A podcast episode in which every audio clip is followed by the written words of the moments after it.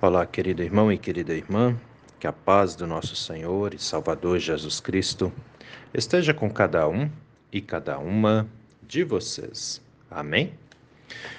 Hoje é terça-feira, dia 23 de agosto, e antes da nossa reflexão, eu quero só dar um pequeno aviso. Atenção, membros do grupo de idosos de Ribeirão Grande do Norte.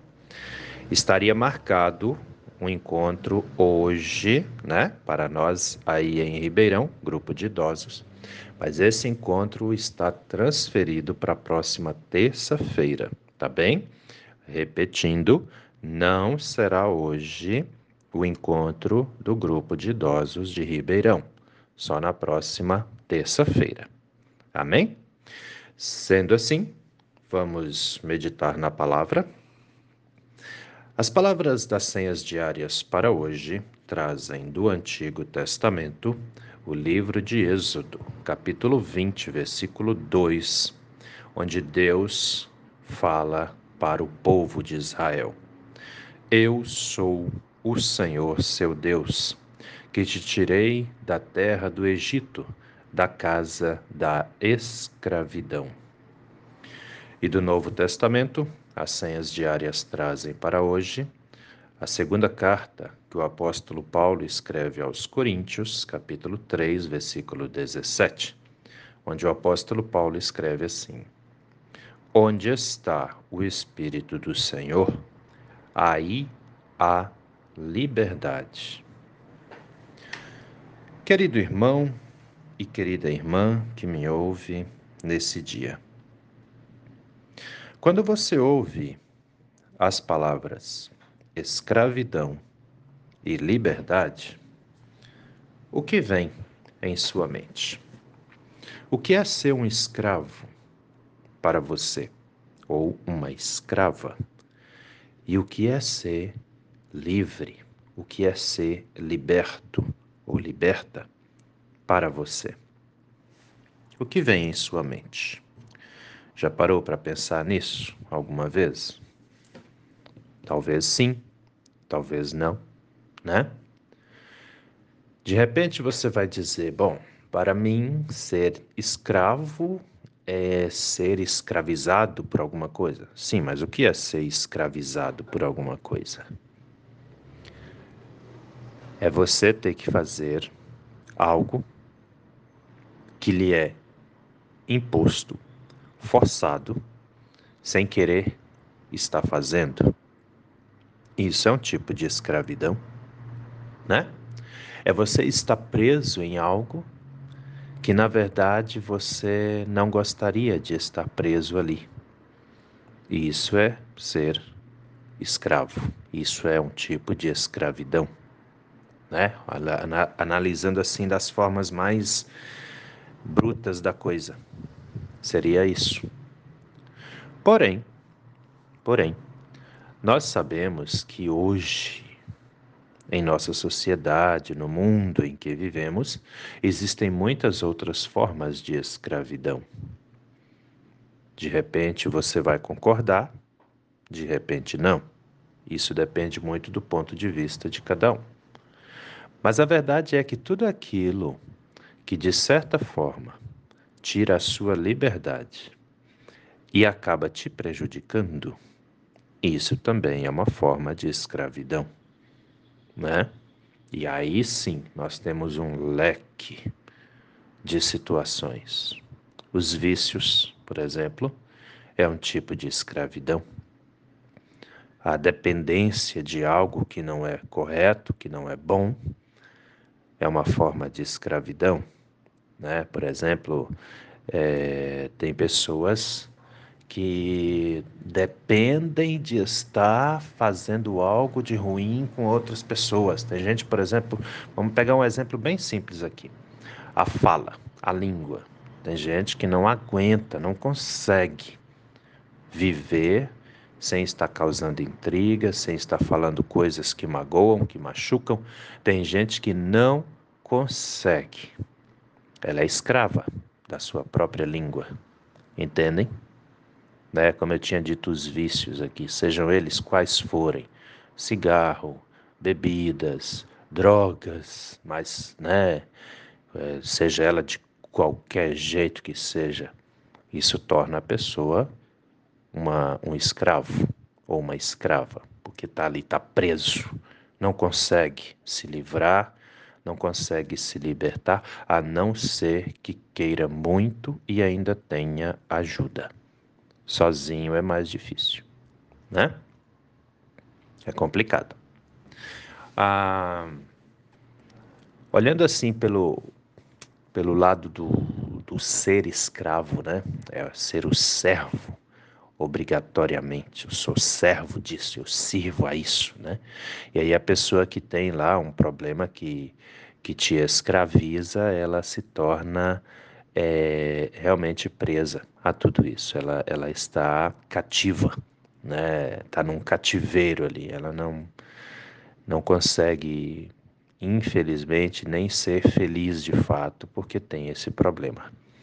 Isso é um tipo de escravidão. Na verdade, tudo aquilo que te aprisiona e te prejudica, né, é um tipo de escravidão. Porque se você não consegue sair sozinho ou sozinha, não consegue se livrar disso, então tu está sendo escravizado por esse problema, por essa situação. Nesse tempo moderno em que nós vivemos, nós temos também um outro fator muito grande aí, as redes sociais, né? Aí entra, seja ela qual for. Uma coisa que precisamos entender: não tem nada errado em fazer parte de uma rede social, seja ela Face, WhatsApp, Instagram e tantas outras coisas que tem por aí, né? O problema é o efeito que isso faz em si, em você, em mim, em qualquer outra pessoa. Se esse negócio te torna dependente de ponto que você não pode ver a tela do celular piscando, que tu já tem que agarrar e ir lá ver o que está acontecendo, cuida que você já está se tornando um dependente disso, né? Tem gente, por exemplo, que nem dorme mais direito o tempo todo ali. Qualquer vibraçãozinha que o celular faz, a pessoa já tem que ir lá e agarrar o celular, porque tem que ver o que está acontecendo, o que está vindo, quem está falando o que, sobre o que está falando, né? E isso é complicado. E por outro lado, porque toda moeda tem seus dois lados, também tem aquelas pessoas que não conseguem viver sem estar expondo sua vida para as outras pessoas. E aí também a gente tem que perguntar, mas por quê? Para quê? Por que isso é tão importante assim? Né? E a pessoa se torna dependente disso. É lógico que muitas pessoas, se você for conversar com elas a respeito, elas vão dizer que não, que o pastor Gil está é, tá sendo muito radical, que isso aí não tem nada a ver e nada e, e ficam bravos. E aí a gente também tem um indício bastante interessante, porque se uma palavra como essa aborrece alguém, é porque realmente tem um problema ali. Entendem? Esse é um, um termômetro assim muito muito visível, muito muito fácil. Pois é. E aí vem a palavra do Senhor no livro de Êxodo, capítulo 20, versículo 2, onde aqui Deus está falando mais especificamente mesmo para o povo de Israel, que eram escravos no Egito, né? Viveram o, o povo de Israel foi escravizado 400 anos no Egito. E aí o Senhor Deus se identifica para esse povo, né? Isso aqui em Êxodo 20 é os dez mandamentos, do versículo 1 até o 17, você vai encontrar ali os dez mandamentos. E aí lá no versículo 2 Deus diz: Eu sou o seu Deus, que te tirei aliás, que eu o tirei da terra do Egito, da casa da escravidão. Ou seja, Deus pôs esse povo agora em liberdade. Eles não eram mais escravos, não faziam trabalhos forçados e estavam indo para uma terra onde eles seriam livres, a terra de Canaã. Livres e felizes. E só não foram mais porque eles mesmos meteram os pés pelas mãos ali e fizeram bobagem. Se você ler a história, tu vai entender. E aí vem o apóstolo Paulo, na segunda carta aos Coríntios, no capítulo 3, versículo 17, e ele vai dizer o seguinte: Onde está o Espírito do Senhor, aí há liberdade. E meu irmão, minha irmã, preste bastante atenção no que eu vou te dizer. Tem algo que te escraviza? Seja lá o que for, você quer se ver livre disso? O primeiro passo que você tem que dar, se vire, se volte para Deus. Ah, pastor, mas eu já sou crente, eu sou católico, eu sou evangélico, eu sou né, da igreja, eu vou na igreja. Então você também tem algo melhor ainda, ou muito bom também, ao seu favor. Você tem o padre, você tem o pastor, você tem o ministro, a ministra religiosa ali com quem você pode conversar e pedir ajuda. Entende? todos os nossos problemas, sejam eles quais forem. O primeiro passo que deveríamos dar em busca da solução deveria ser em direção a Deus. Entende? Peça a Deus que te abençoe, que te ajude, que te livre desse mal. Não é à toa que a oração do Pai Nosso que Jesus nos ensinou. Esse é o último pedido daquela oração. Mas livra-nos do mal. Tem muita gente que pensa que o mal que Jesus fala ali no final é a morte. Não é não, todos nós vamos morrer. O mal é tudo aquilo que te escraviza, é tudo aquilo que te aprisiona, tudo aquilo que te faz sofrer. Esse é o mal que nós pedimos a Deus para nos livrar. Entende? Então busque ao Senhor nosso Deus. Vá para a igreja. Tem gente que tem uma vida toda torta, complicada, e não precisava estar nessa escravidão. Poderia estar livre, louvando ao Senhor, sendo feliz, usufruindo das bênçãos que Deus tem para a vida de todos nós. E a coisa, meus irmãos, minhas irmãs, prestem atenção, é mais fácil do que se pensa. Você não precisa continuar numa vida de escravidão. Tem uma vida maravilhosa de liberdade, de alegria, de dignidade te esperando. Se volte para Deus e ele se voltará para você também. Amém? Pensa nisso com carinho. Vá para a igreja, vamos ao culto, vamos à missa, vamos louvar ao Senhor nosso Deus, porque Deus tem vida plena para todos e todas aqueles e aquelas que buscam a Ele. E vocês que me ouvem são filhos e filhas amados e amadas do Senhor. Amém? Pensa nisso com carinho, meu irmão. Pensa nisso com carinho, minha irmã, porque essa palavra é para mim é para você, é para todos nós. Vamos orar? Deus eterno e todo-poderoso, muito obrigado, Senhor, por mais esse dia de vida que recebemos das Suas mãos, por mais essa oportunidade que temos de agora já cedinho podermos meditar na Sua palavra. Te pedimos, ó Senhor, que o Senhor continue nos abençoando.